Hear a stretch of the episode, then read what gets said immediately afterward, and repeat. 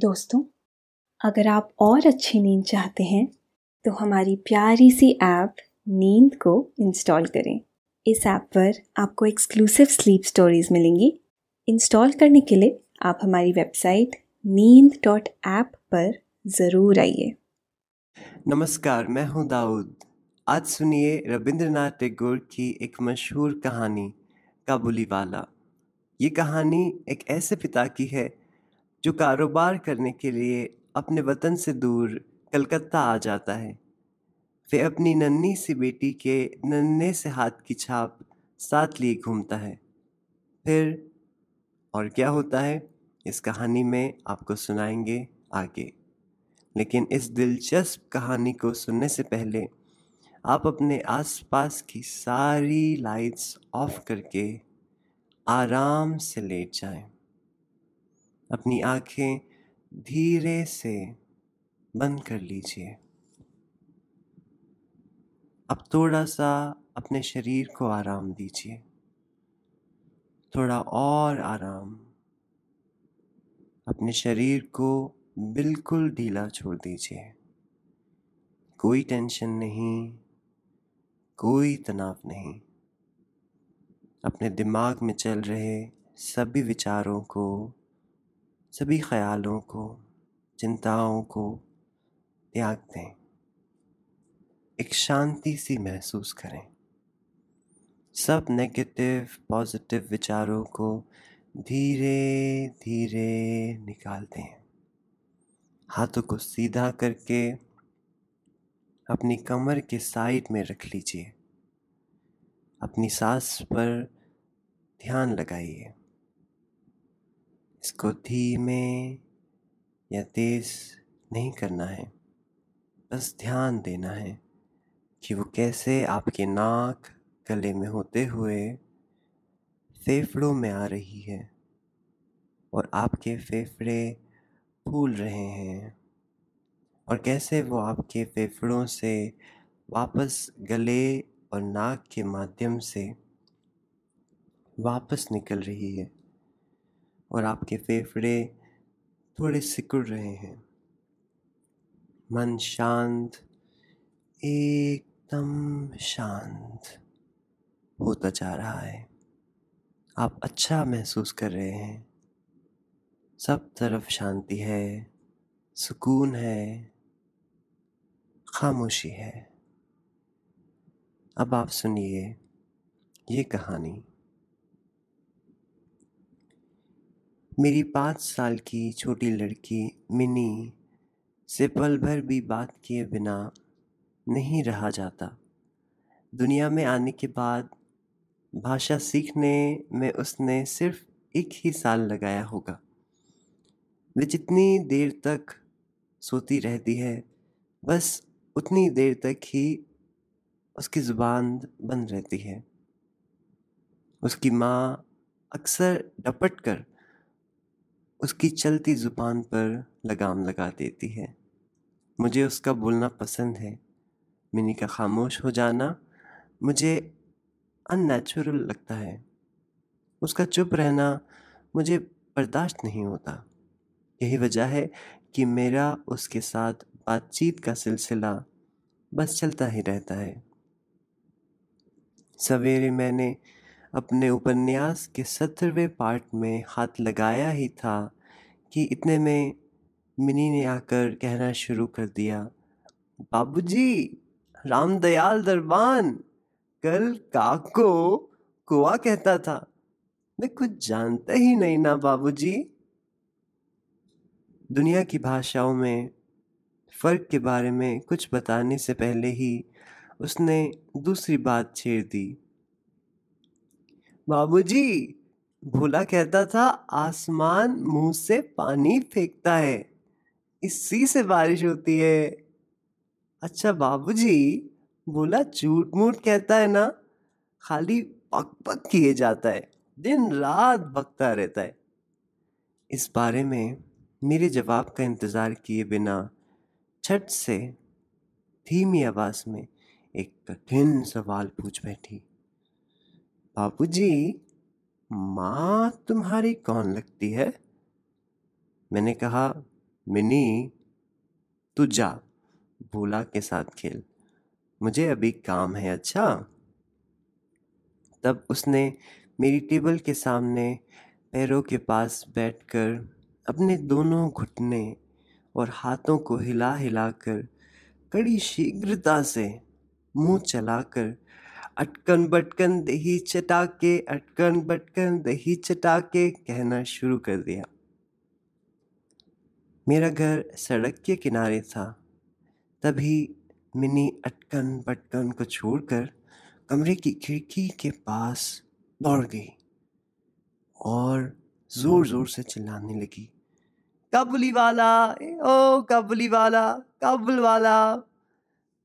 मैंने देखा मेले कुचेले, ढीले कपड़े पहने, सिर पर साफा बांधे, कंधे पर सूखे फलों की मीली झोली लटकाए, हाथ में चमन के अंगूरों की कुछ पिटारियाँ लिए, एक लंबा तगड़ा सा काबुली मंद चाल से सड़क पर जा रहा था। उसे देखकर मेरी छोटी बेटी के दिल में कैसे भाव पैदा हुआ, ये बात बता पाना नामुमकिन है। उसने ज़ोरों से पुकारना शुरू किया। मैंने सोचा, अभी झोली कंधे पर डाले, सर पर एक मुसीबत आ खड़ी होगी और मेरे उपन्यास का सत्रवा भाग अधूरा रह जाएगा। मिनी के चिल्लाने पर ज्यों ही काबुली ने हँसते हुए उसकी तरफ़ मुँह फेरा और घर की ओर पढ़ने लगा। त्यों ही मिनी बह खाकर भीतर भाग गई। फिर उसका पता ही नहीं लगा कि कहाँ छिप गई। उसके छोटे से मन में ये अंधविश्वास बैठ गया था कि उस मेली कुचेली झोली के अंदर ढूँढने पर उस जैसी और भी जीती जागती बच्ची निकल सकती है। इधर काबुली ने आकर मुस्कुराते हुए मुझे हाथ उठाकर सलाम किया अलैकुम, और खड़ा हो गया। घर में बुलाकर इससे कुछ ना खरीदना ख़राब बात होती, कुछ सौदा खरीदा गया। उसके बाद मैं उससे इधर उधर की बातें करने लगा। रहमत, रूस, अंग्रेज़, सीमांत, रक्षा के बारे में गपशप होने लगी। अंत में बैठकर जाते हुए उसने अपनी मिली जुली भाषा में पूछा, बाबूजी, आपकी बच्ची कहाँ गई? मैंने मिनी के मन से बेकार कब है दूर करने की खातिर उसे भीतर से बुलवा लिया। मैं मुझसे बिल्कुल लगाकर एकदम काबुली के मुख और झोली की तरफ़ शक की नज़र से देखते हुए खड़ी रही। काबुली ने झोली में से किशमिश और खुबानी निकाल कर देनी चाही, पर उसने ना ली और दुगुने संदेह के साथ मेरे घुटनों से लिपट गई। उसका पहला परिचय इस प्रकार हुआ। इस घटना के कुछ दिन बाद, एक दिन सवेरे मैं किसी ज़रूरी काम से बाहर जा रहा था। देखूँ तो मेरी बिटिया दरवाजे के पास बेंच पर बैठी हुई काबुली से हंस हंस कर बातें कर रही है और काबुली उसके पैरों के करीब बैठा बैठा मुस्कुराता हुआ उसकी बातें ध्यान से सुन रहा है। बीच बीच में अपनी राय मिली जुली भाषा में देता जाता था। मिनी को अपनी पाँच साल की उम्र में बापूजी के सिवा ऐसा धैर्य वाला श्रोता शायद ही कभी मिलना हो। देखा तो उसकी फराक का दामन बादाम किशमिश से भरा हुआ है। मैंने काबुल से कहा, इसे ये सब क्यों दे दिया? अब कभी मत देना। कहकर कुर्ते की जेब में से एक अठन्नी निकालकर उसे दी। उसने बिना किसी हिचक के अठन्नी लेकर अपनी झोली में रख ली। कुछ देर बाद घर लौट कर देखता हूँ तो उस अठन्नी ने बड़ा भारी उपद्रव खड़ा कर दिया है। मिनी की माँ डांट टपट कर मिनी से पूछ रही थी, तूने ये अटन्नी पाई कहाँ से? बता। मिनी ने कहा, काबुल वाले ने दी है। काबुल वाले से तूने अटन्नी ली कैसे? बता। मिनी ने रोने का उपक्रम करते हुए कहा, मैंने मांगी नहीं थी। मैं, मैंने मैंने मांगी नहीं थी। उसने आप ही दिए मैंने जाकर इस अचानक आ पड़ी मुसीबत से मिनी की रक्षा की और उसे बाहर ले आया। मालूम हुआ कि काबुली के साथ मिनी की ये दूसरी भेंट ही नहीं थी। इस दौरान वे रोज आता रहा। और पिस्ता बादाम की रिश्वत दे देकर मिनी के छोटे से दिल में जगह बना ली। मेरी बिटिया रहमत को देखते ही हंसती हुई पूछती, काबुली वाला, ओ काबुली वाला, तुम्हारी झोली के भीतर क्या है? काबुली, जिसका नाम रहमत था, मुस्कुराता हुआ उत्तर देता हाँ बिटिया। उन दोनों मित्रों में और भी एक आध बात खास थी। रहमत मिनी से कहता, तुम ससुराल कभी नहीं जाना अच्छा? हमारे देश की लड़कियाँ जन्म से ही ससुराल शब्द से वाकिफ रहती हैं, लेकिन हम लोग नए ज़माने के होने की वजह से बच्ची को ससुराल के बारे में ज्ञानी नहीं बना सके थे। यही वजह थी कि वह रहमत का अनुरोध साफ़ तौर से समझ नहीं पाती थी। इस पर भी किसी बात का उत्तर दिए बिना चुप रहना उसके मिजाज के बिल्कुल ही खिलाफ था। उल्टे वह रहमत से ही पूछती, तुम ससुराल कब जाओगे? रहमत काल्पनिक ससुर के लिए अपना ज़बरदस्त गुस्सा तान कर कहता हम ससुर को मारेगा। सुनकर मिनी ससुर नाम के इस अनजाने जीव की कल्पना करके खूब हंसती। देखते देखते सर्दी की सुहानी ऋतु आ गई। मैं सुबह के वक्त अपने छोटे से कमरे में टेबल के सामने बैठकर अपना काम करता रहता और कभी कभी उस काबुली से गपशप लगाकर बहुत कुछ भ्रमण का काम निकाल लिया करता हूँ। मिनी की माँ बड़ी वहमी तबीयत की है। राह में किसी प्रकार का शोरगुल हुआ नहीं कि उसने समझ लिया कि संसार भर के सारे मस्त शराबी हमारे ही घर की ओर दौड़े आ रहे हैं।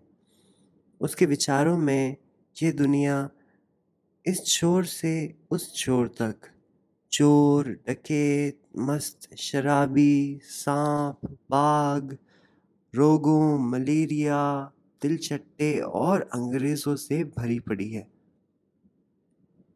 इतने दिन हुए इस दुनिया में रहते हुए भी उसके मन का ये रोग दूर नहीं हुआ।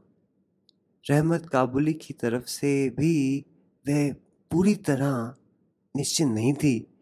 उस पर विशेष नज़र रखने के लिए मुझसे बार बार अनुरोध करती रहती। जब मैं उसके शक को हँसी के पर्दे से ढकना चाहता तो मुझसे एक साथ कई प्रश्न पूछ बैठती। क्या कभी किसी का लड़का नहीं चुराया गया? क्या काबुल में गुलाम नहीं बिकते? क्या एक लंबे तगड़े काबुली के लिए एक छोटे बच्चे को उठा ले जाना असंभव है? मुझे मानना पड़ता, भरोसा करने की ताकत सब में समान नहीं होती। इसलिए मिनी की माँ के मन में भय ही रह गया, लेकिन केवल इसलिए बिना किसी दोष के रहमत को अपने घर में आने से मना ना कर सका। हर साल रहमत माघ महीने में अपने देश लौट जाता। इन दिनों वे अपने व्यापारियों से रुपए, पैसे वसूल करने में बिज़ी रहता।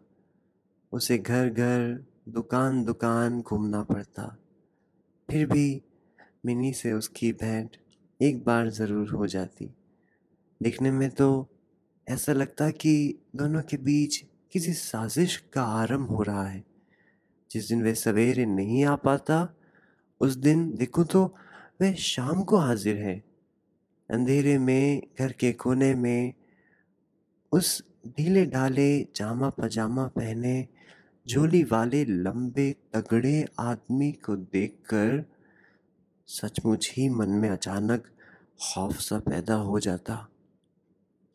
लेकिन जब देखता कि मिनी ओ काबुली वाला, पुकारती हुई हँसते हँसते दौड़ी आती है। और दो अलग अलग उम्र के दोस्तों में वही पुरानी हँसी ठिठोली चलने लगती है। तब मेरा दिल खुशी से नाच उठता। एक दिन सवेरे में अपने छोटे कमरे में बैठा हुआ नई पुस्तकें देख रहा था। सर्दी विदा होने से पहले आज दो तीन दिन से खूब जोरों से अपना प्रकोप दिखा रही है। जिधर देखो, उधर सर्दी की ही चर्चा है। ऐसे मौसम में खिड़की में से सवेरे की धूप, टेबल के नीचे मेरे पैरों पर आ पड़ी। उसकी गर्मी मुझे अच्छी महसूस होने लगी। लगभग आठ बजे का समय होगा। सिर से मफलर लपेटे उषा चरण सवेरे की सैर करके घर की ओर लौट रहे थे। ठीक इसी समय राह में एक बड़े ज़ोर का शोर सुनाई दिया। देखो तो अपने उस रहमत को दो सिपाही बांधे ले जा रहे हैं। उनके पीछे बहुत से तामाशाही बच्चों का झुंड चला आ रहा है। रहमत के ढीले ढाले कुर्ते पर खून के दाग हैं और एक सिपाही के हाथ में खून से लथपथ छुरा। मैंने द्वार से बाहर निकलकर सिपाही को रोक लिया। पूछा, क्या बात है? कुछ सिपाही से और कुछ रहमत से सुना कि हमारे एक पड़ोसी ने रहमत से रामपुरी चादर खरीदी थी।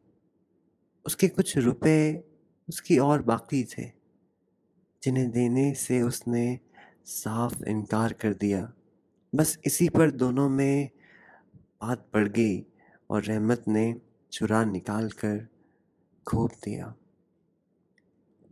रहमत उस झूठे बेईमान आदमी के लिए भिन्न भिन्न प्रकार के अब शब्द सुना रहा था। इतने में, काबली वाला, ओ काबली वाला, पुकारती हुई मिनी घर से निकल आई। रहमत का चेहरा क्षण भर में कौतुक हास्य में चमक उठा। उसके कंधे पर आज झोली नहीं थी, इसलिए झोली के बारे में दोनों दोस्तों की आमतौर पर होने वाली टिटोली ना हो सकी। मिनी ने आते ही पूछा, तुम ससुराल जाओगे? रहमत ने प्रफुल्लित मन से कहा हाँ वहीं तो जा रहा हूँ। रहमत ताड़ गया कि उसका ये जवाब मिनी के चेहरे पर हँसी ना ला सकेगा। और तब उसने हाथ दिखाकर कहा ससुर को मारता, पर क्या करूँ? हाथ बंधे हुए हैं। छुरा चलाने के जुर्म में रहमत को कई साल की जेल हुई। रहमत का ध्यान धीरे धीरे मन से बिल्कुल उतर गया। हम लोग अब अपने घर में बैठकर सदा के अभ्यस्त होने के कारण नित्य के काम धंधों में उलझे हुए दिन बिता रहे थे। तभी एक आज़ाद पहाड़ों पर घूमने वाला इंसान जेल की ऊँची दीवारों के पीछे कैसे साल पर साल काट रहा होगा? ये बात हमारे मन में कभी उठी ही नहीं। और चंचल मिनी का सुलूक तो और भी गज़ब था। उसने सहज ही अपने पुराने मित्र को भुलाकर पहले तो नए सखा के साथ मित्रता जोड़नी शुरू की। फिर क्रमश जैसे जैसे उसकी उम्र बढ़ने लगी, वैसे वैसे सखा के बदले एक के बाद एक उसकी सखियाँ जुटने लगी। और तो और अब वे अपने बाबूजी के लिखने के कमरे में भी दिखाई नहीं देती। मेरा तो एक तरह से उसके साथ नाता ही टूट गया। कितने ही साल बीत गए, वर्षों बाद आज फिर एक शरत ऋतु आई। मिनी की सगाई की बात पक्की हो गई। पूजा की छुट्टियों में उसका विवाह हो जाएगा। कैलाश वासिनी के साथ साथ अब की बार हमारे घर की आनंदमय मिनी भी माँ बाप के घर में अंधेरा करके ससुराल चली जाएगी। सवेरे सूरज बड़ी सच धज के साथ निकला। वर्षों के बाद शरद ऋतु की ये नई धवल धूप सोने में सुहागा का काम दे रही है। हमारे घर पर सूरज निकलने से पहले ही शहनाई बज रही है। मुझे ऐसा लग रहा है जैसे ये मेरे दिल की धड़कनों में से रो रो कर बज रही हो। उसकी दर्द भरी भैरवी रागिनी, मानो मेरे विलगाफ के दुख को सर्दी की धूप के साथ सारे ब्रह्मांड में फैला रही है। मेरी मिनी का आज विवाह है। सवेरे से घर भवंडर बना हुआ है। हर समय आने जाने वालों का तांता बंधा हुआ है। आँगन में बांसों का मंडप बनाया जा रहा है। हर एक कमरे और बरामदे में जाड़ फानूस लटकाए जा रहे हैं और उनकी टक टक की आवाज़ मेरे कमरे में आ रही है। चलो रे, जल्दी करो, चलो रे, जल्दी करो जल्दी करो, इधर आओ इधर आओ। की तो कोई गिनती ही नहीं है। मैं अपनी लिखने पढ़ने के कमरे में बैठा हुआ हिसाब लिख रहा था। इतने में रहमत आया और सलाम करके खड़ा हो गया। पहले तो मैं उसे पहचान ना सका। उसके पास ना तो झोली थी और ना पहले जैसे लंबे लंबे बाल और ना चेहरे पर पहले जैसी दिव्य ज्योति। अंत में उसकी मुस्कान देखकर पहचान सका कि वह रहमत है। मैंने पूछा, क्यों रहमत? कब आए? उसने कहा कल शाम को जेल से छूटा हूँ। सुनते ही उसके शब्द मेरे कानों में खट से बज उठे। किसी खूनी को मैंने कभी आँखों से नहीं देखा था। उसे देखकर मेरा सारा मन एकाएक सिकुड़ सा गया। मेरी वही इच्छा होने लगी कि आज के इस शुभ दिन में वह इंसान यहाँ से टल जाए तो अच्छा हो। मैंने उससे कहा, आज हमारे घर में कुछ आवश्यक काम है। सो आज मैं उसमें लगा हुआ हूँ। आज तुम जाओ, फिर आना। मेरी बात सुनकर वह उसी क्षण जाने को तैयार हो गया।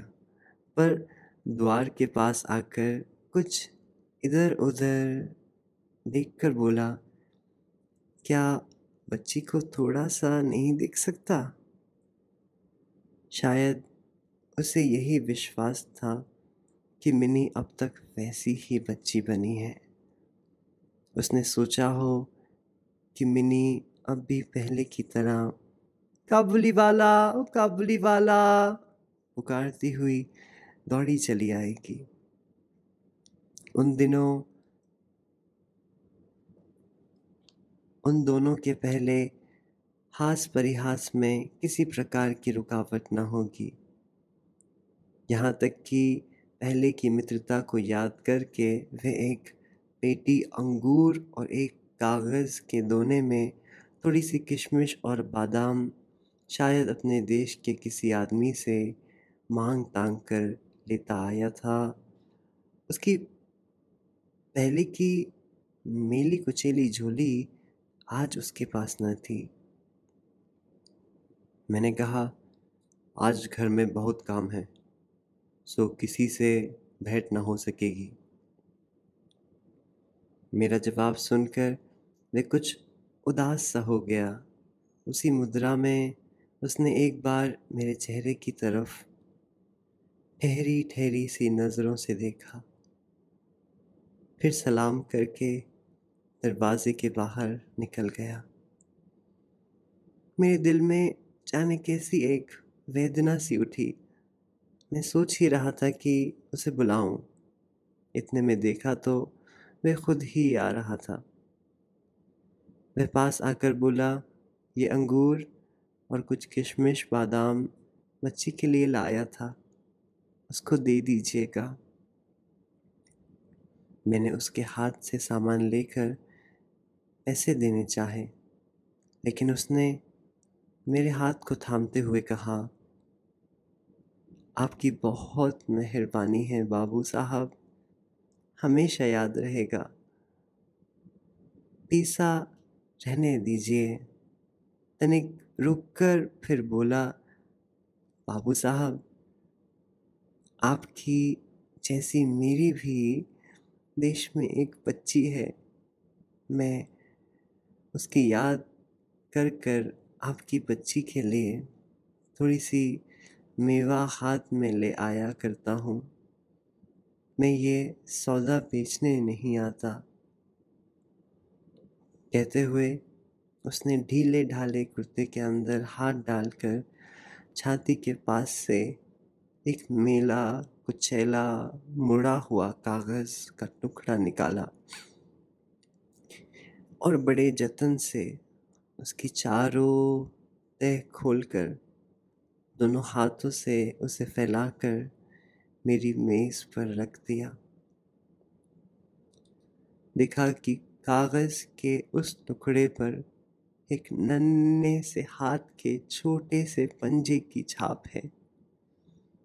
फ़ोटो नहीं, तेल चित्र नहीं, हाथ में थोड़ी सी तालिख लगाकर कागज़ के ऊपर उसी का निशान ले लिया गया है।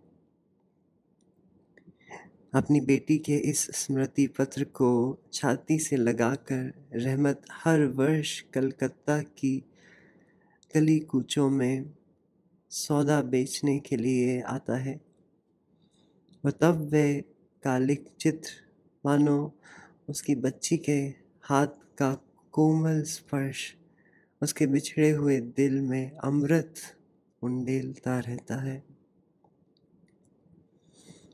देखकर मेरी आँखें भर आई और फिर मैं इस बात को बिल्कुल ही भूल गया कि वह एक मामूली काबुली मेवा वाला है। मैं एक उच्च वंश का रईस हूँ।